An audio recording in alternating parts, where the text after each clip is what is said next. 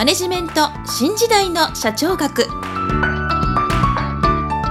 こんにちは中小企業診断士の六角です。今回はマネジメント新時代の社長学の第19回をお届けいたします。今回のテーマはテイラーの科学的管理法です。もし私の著書使いでわかる経営の基本一番最初に読む本をお持ちの方は48ページ第2章第8節テイラーの科学的管理法とはをご参照いただきたいと思います。それでは本題に入ります。テイラーは19世紀後半から20世紀初頭にかけて活躍したアメリカ合衆国の経営学者ですがこのテイラーは科学的管理法を提唱したことで知られています。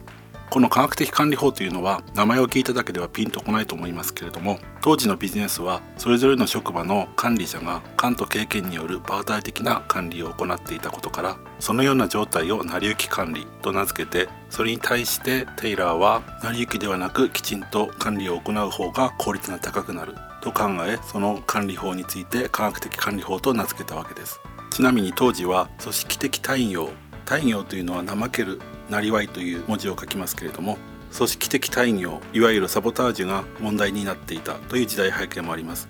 このサボタージュというのはどういうことかというと当時は作業の成果に応じて賃金が増えるいわゆる単純出来高払いというものが行われていたわけですけれども生産性が向上して賃金が増加すると管理者たちは賃率これは生産または作業単位あたりの賃金のことですけれども賃率が高すぎると判断して賃率を引き下げようとする傾向にありました。その結果労働者たちは賃率を下げられないようにしようと意図的にあまり働かなくなってしまうということがしばしば起きていたようです。このようなサボタージュを解決しようという意図がテイラーにはあったようです。そこでテイラーはこの単純出来高払い制度を改善しようとして差別的出来高給制度というものを提案しました。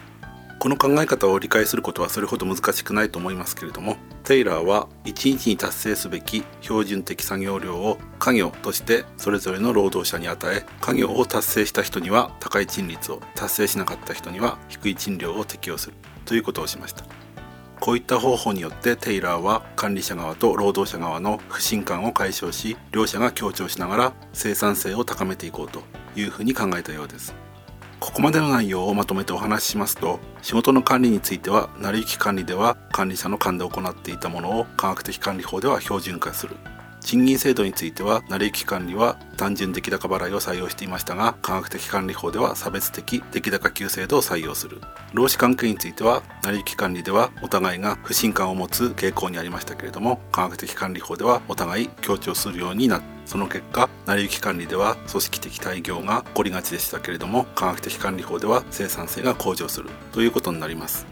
このテーラーの考え方は21世紀の私たちにとってみればものすごく常識的なことなんですけれどもおよそ100年前は現在のようになかなか上手な管理ができなかったというわけですね。それをテーラーが科学的管理法という手法を考え出し現在につながっているということになると思います。